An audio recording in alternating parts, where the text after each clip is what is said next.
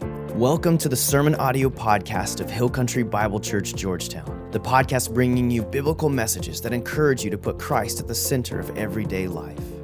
We're here to help you engage in the local church and to invite you into a life that matters through Jesus. If you have any questions about your next step, visit us online at hillcountry.life.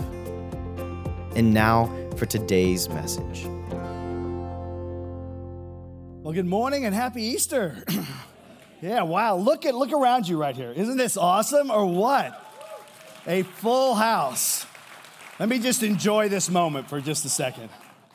Thank you all for being here. And a special shout out to all of you who are watching online. We're glad that you've tuned in with us this morning as well. In fact, we've got a group in Lee County we want to especially give a shout out to who have gathered together to watch this Easter service. So we're glad that you've tuned in with us as well. So, welcome to everybody. So the year was 1985, and I was headed north on Highway 1, the Pacific Coast Highway. The sun was setting, and the colorful clouds streaking across the sky were brilliant. And the weather was perfect. The girl sitting next to me in the passenger seat was gorgeous. I mean, my life was good. And my mission that evening was very simple to wine and dine this woman who, in a few months' time, would become my fiance. So, no skimping on this day. We were headed to Moonshadows, a top notch restaurant that sits on the ocean shore in Malibu, California. And it was sure to be the picturesque date. I was so confident that I was going to just bless her socks off. I was going to blow her away that night. But there was one small problem. Uh, some of you know this about me. Evidently, I got in the wrong line when God handed out a sense of direction, okay? Yeah, I'm directionally challenged. And if you know Southern California, you know it shouldn't have taken me two hours to get from North Hollywood to Malibu, right? 30 minutes is more like it.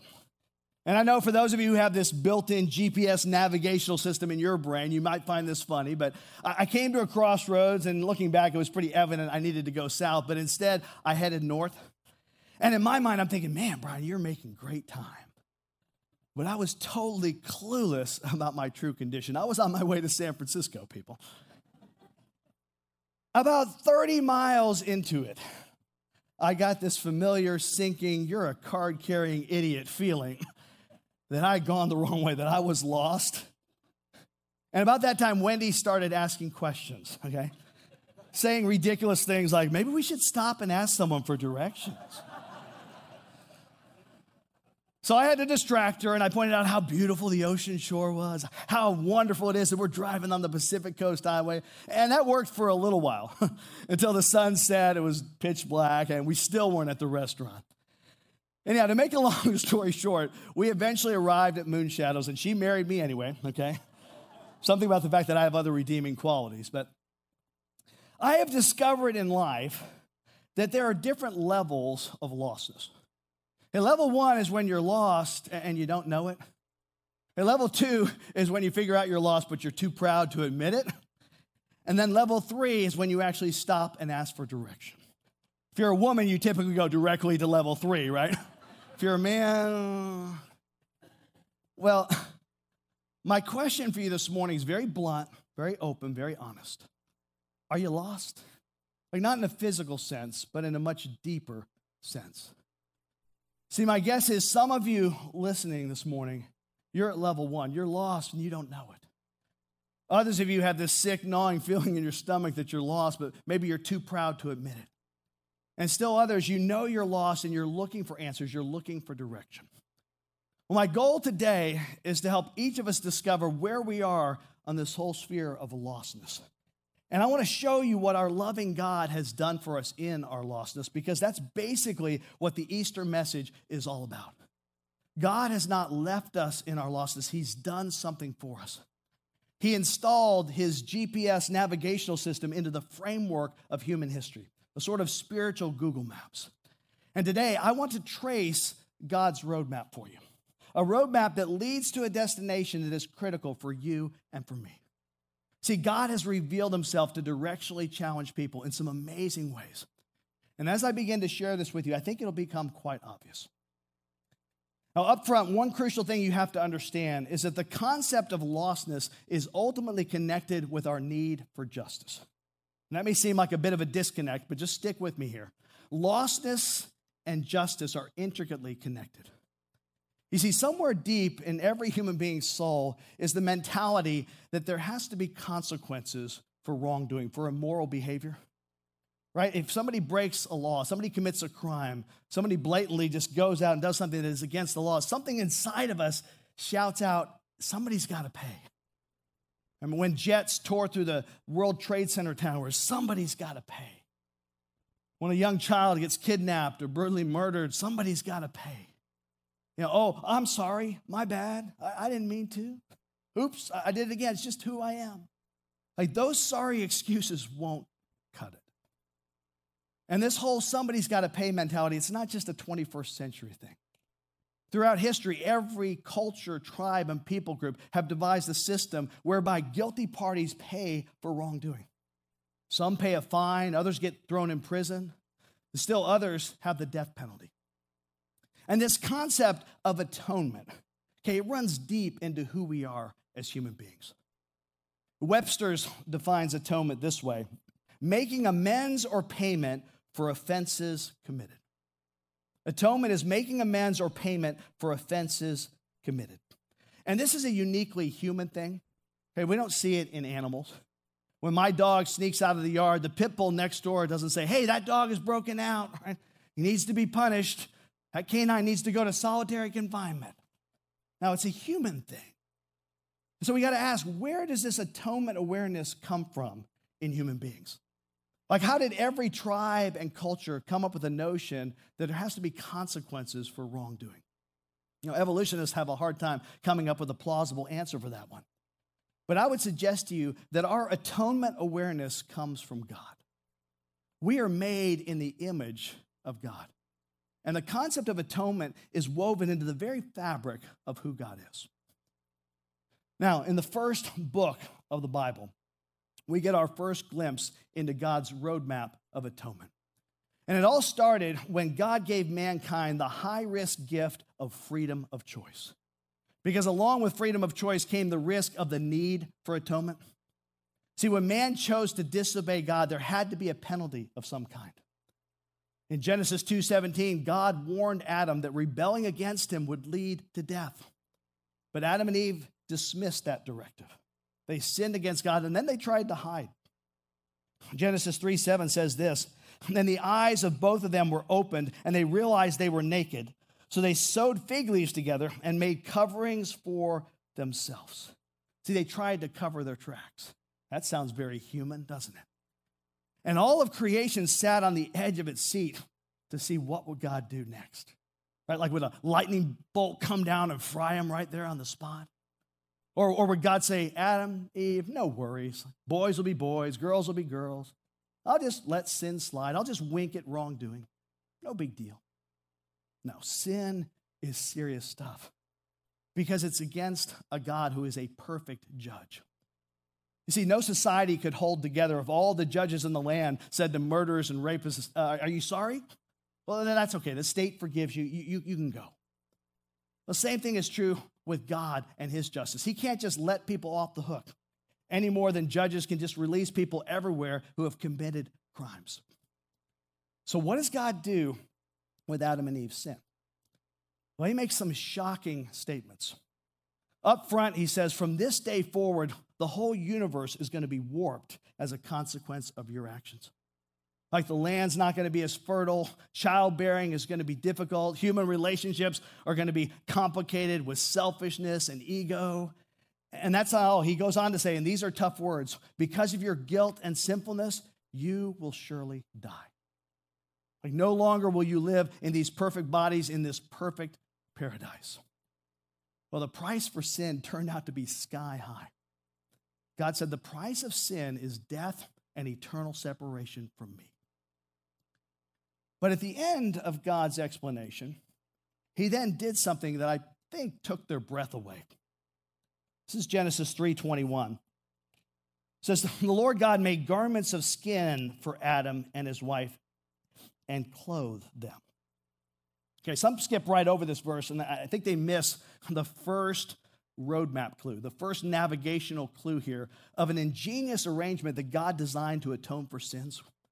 See, God gave sinners an alternate route to atone for their sins, right here. Because here's God's dilemma because God is holy, because God is just, right? He can't just gloss over sin or suspend the sentence. But at the same time, God is loving and He's tender and He cares about these two individuals. And the thought of Adam and Eve and their children having to atone for their sins for all eternity in hell, it moved God to take the responsibility upon Himself to provide an alternative to deal with sin. And so, what does God do? Well, He kills an animal right in front of them. Can you imagine what Adam and Eve thought in that moment? I mean, think about this. At that point in time, death was not a part of the equation. They had never heard sounds like that before, never seen unnatural movements like that before. They had never seen blood before. And God, right in front of their faces, skinned the animal, took the skins, and put them on the people, the Adam and Eve, to cover their nakedness. As if to say, in order for your sinfulness to be covered, in order for your sin to be atoned for, an innocent third party is going to have to absorb the penalty that was rightfully yours. And this is the first sneak preview of God's intricate plan, his roadmap for the payment of wrongdoing. And it's something that's known as substitutionary atonement. Substitutionary atonement. It's where an innocent party stands in the place of the guilty party and takes the penalty for their sin, thereby satisfying the demands of justice and allowing that guilty party to go free. You see, this act restores the relationship between God and human beings. If you want a simple way to remember this whole complex word atonement, think of it as three terms at one ment. Atonement is at one ment. Through God's sin substitute, we are brought back into a relationship of at one ment with God. Now, some of you, maybe you're attending church here, Hill Country, or listening for the first time, and maybe you're just kicking the tires of Christianity. Well, if that's the case, I would tell you this until you understand this concept of substitutionary atonement, you will never understand Christianity. It's what makes Christianity different from all other world religions. It's unique to our faith. God making arrangements for an innocent third party to pay the price for guilty sinners. And what I want to do in the remaining time today is to try to explain this concept to you as best I know how, and then give you an opportunity to apply it to your own sin problem. You see, all throughout this book right here, the Bible, we see snapshot after snapshot after snapshot of substitutionary atonement. For example, if you go to Exodus, God's people had become a faithless people. They were sinning all over the place. They were actually in bondage to the Egyptians, who were also sinning all over the place. In short, it was a colossal sinful mess. And God's patience was nearing the breaking point. God is slow to anger, but he does have a limit. And finally, God says, okay, that's it. Judgment is coming. It's atonement time. And he explains that a death angel is going to circulate on a certain night and take the life of every firstborn male in every household. But he adds one caveat. God says, okay, I'm going to provide an alternative to deal with a sin. If you'll find a perfect, unblemished male lamb, kill it and then sprinkle its blood on your doorposts. Okay? If you'll do that, then I will pass over that house. The angel of death will pass over that home and spare your son. That was known as Passover. You've probably heard of Passover before. Now, some people paid attention, and other people just dissed that command. They just blew it off. They didn't think it was that big a deal, didn't think it was actually going to happen. And the people that didn't pay attention lost their firstborn sons. But some did pay attention and they went out into the herd and found an unblemished male lamb. Now, let me just pause here for a second. Dads, imagine for just a moment that you're one of those individuals and you go out with your oldest son, say he's 12 years old, okay? And, you're looking at the flock there, and your son watches you pull out a knife and get ready to plunge it into the heart of this lamb. Now, can you imagine what that little guy would be thinking, what he would say? Like, Dad, what are you doing? I mean, he's my pet. He's the best we have. What are you doing, Dad? And maybe the father turns to his son and says, Son, It's atonement time. It's either your life or the life of this lamb. And those who obeyed the command, those who sprinkled the blood of a lamb over their doorposts, they were spared judgment. And, do you see the foreshadowing that's going on right here? Some scholars suggest that that blood was actually spread on the top and sides of the door frames in the sign of a cross. See, this is a sneak preview of substitutionary atonement. The price of sin is high. And we see it played out again and again and again. From Exodus, let's move to another preview, this time in the book of Leviticus. That's a book that's all about the sacrificial system. Whenever a person would sin egregiously, an animal had to be sacrificed. An innocent lamb had to be slain to atone for the sins of that particular person. So, tens of thousands of animals were killed in every town and every village. And as the individual walked away from that dying animal, they were reminded that an innocent party had to pay the price that they should have paid. And then, once a year, sacrifices were made for the sins of the entire nation. And this was called the Day of Atonement. And just so you know, the Hebrew word atone, it means to cover. It's very important. It means to cover. Old Testament sacrifices did not remove sin, they simply covered sin. And on the Day of Atonement, what would happen is the people would confess their sins as a nation, and then the high priest would go into the Holy of Holies, the holiest part of the temple, to atone for them. In fact, in Leviticus 16, we get a picture of Aaron, the high priest, who has to prepare for hours to go in and meet with God. Well, on the Day of Atonement, two goats were used. And those two goats represented two different ways that God was dealing with Israel's sin. Okay, the first goat was for the forgiveness of their sins. That goat was slaughtered, that goat was slain. The second goat represented the removal of their guilt. It was called the scapegoat. Okay, that's where we get our term scapegoat today. And that goat was led out into the wilderness by a guy who obviously was in great shape because he would take him out 12 miles into the wilderness and release that goat. And that was symbolic of God carrying away all the guilt of his people. So I just want you to imagine this in your mind. In every town, in every village, you could hear the shrieking of animals dying. And part of what God was doing was a foreshadowing of something that was coming. All right, let's push the clock forward a couple hundred years. In 800 BC, Isaiah hits the scene and he starts talking about a future event. Okay, he gives some more clues, some more little hints that are revealed on God's roadmap of atonement. This is Isaiah 53 5. It says, He, and we know now He's talking about Jesus. He was pierced for our transgressions, he was crushed for our iniquities. The punishment that brought us peace was upon him, and by his wounds we are healed. Well, that must have had people's heads spinning. See, the listeners knew the sacrificial system. They were probably going, Whoa, it sounds like God's going to send a human being to be the ultimate sin sacrifice. I mean, animals are bad enough. But a man to make the ultimate atonement for the sins of the world? Wow. Let's move further down the road. And now we get to the New Testament.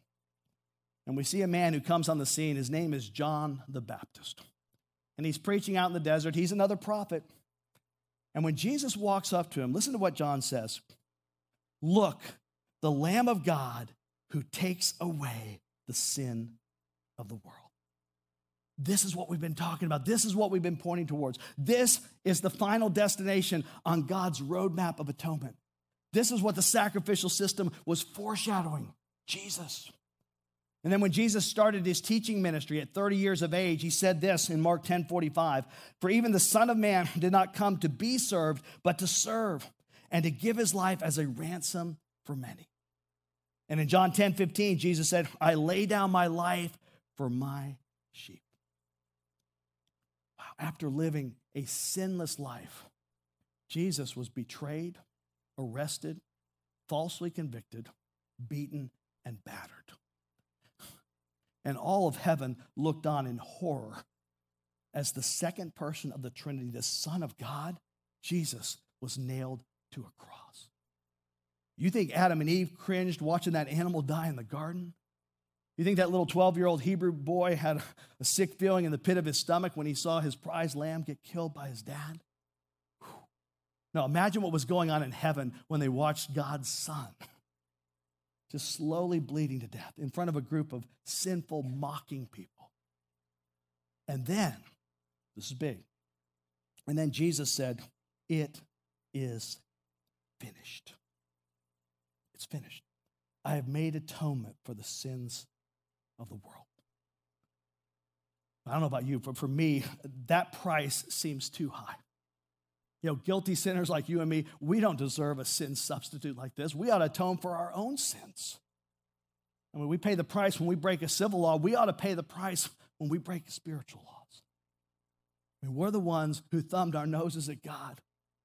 We're the ones who have broken the commandments. So we should pay the price, right? Right. That would be fair. So thank God that life is not fair, okay? In the words of the Christian band Relient K, the beauty of grace is that it makes life not fair. Bible says God so loved the world that he gave his only son as a substitute for sin to atone for your sins, to atone for my sins. He took your punishment. He paid the price you were supposed to pay. You see, God, in his justice, he, he can't just sweep our crimes of wrongdoing under the rug of the universe. Can't do that. They deserve to be punished. Romans 6:23 says the wages, the penalty of sin is death. But people, the death of Jesus pays the penalty in full for our sins. And it brings us back into that relationship of at one with God the Father. And then the resurrection of Christ, you know what that does? It assures us of victory over the grave, of eternal life with God in heaven. It secures our home in heaven.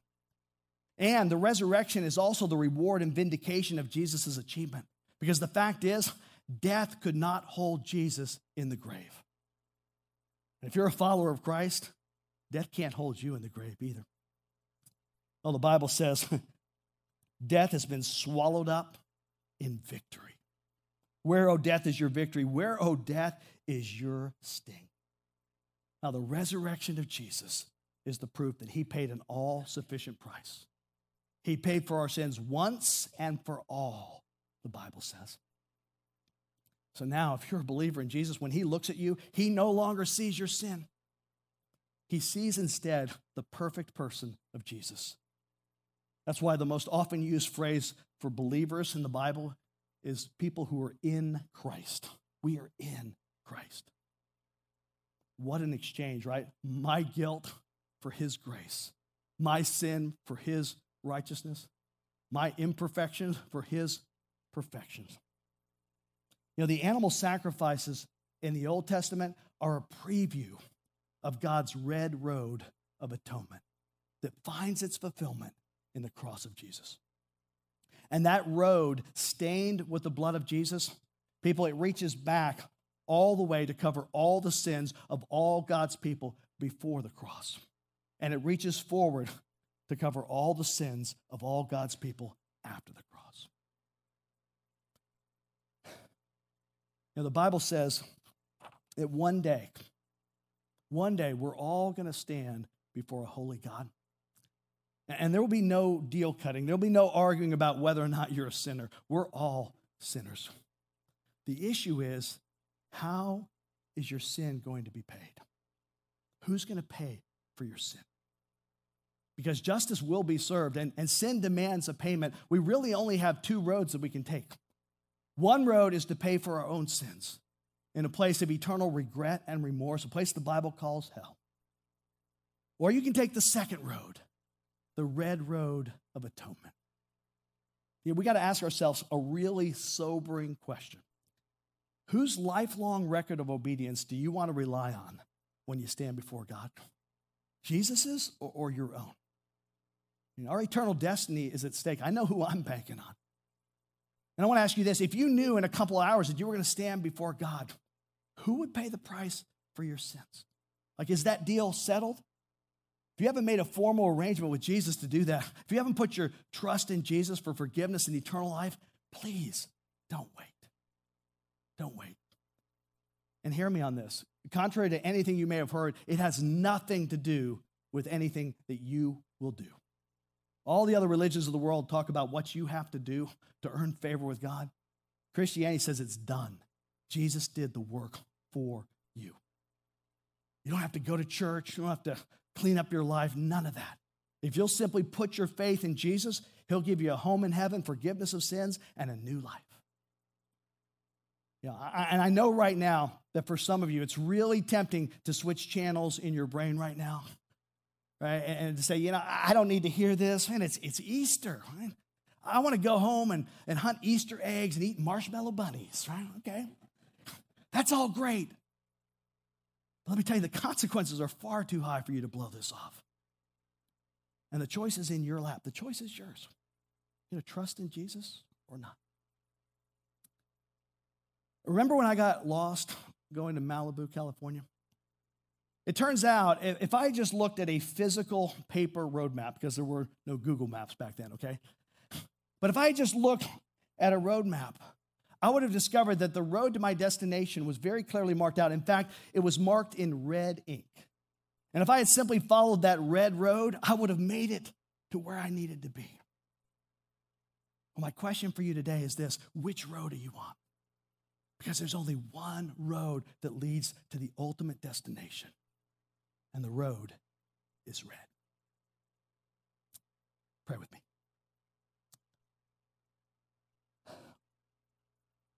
Heavenly Father, I'm in awe of what you've done for an unworthy sinner like myself to send your son. You did sacrifice your son. Jesus, I thank you for what you've done, that you were willing to go to that cross to pay the price for my sins. And Holy Spirit, I thank you that right now I know that you are stirring in the hearts of people. And if you've got a nudge going on inside of you, it could be the Holy Spirit is speaking to you and saying, Put your faith in Jesus. So, my prayer for everybody in this room, everybody watching online, everybody listening, if you haven't settled that issue, if you don't know for certain that if you were to stand before God, that Jesus would pay for your sins, just in the quietness of your heart right now, say, Jesus, I'm not trusting in myself anymore. I believe you paid the price for my sins. I believe you're the one that can guarantee me forgiveness of sins and eternal life. And I'm putting my trust in you. Lord, for all of us who have that relationship with you, I pray that this Easter, we would be in awe of the concept of atonement. How we have been brought back, made at one with you. And that we would be forever grateful the incredible price you paid for our sins. Lord, we love you and we thank you. In Jesus' name, amen. As we wrap up the service this morning, what I'd like to do is a little tradition that's been around the Christian church for 2,000 years. I'm going to say he is risen, and then I want all of you to respond, he is risen indeed. We'll do this three times, and then we'll be dismissed. He is risen. He is risen. He is risen. He is risen. Amen. Have a wonderful Easter.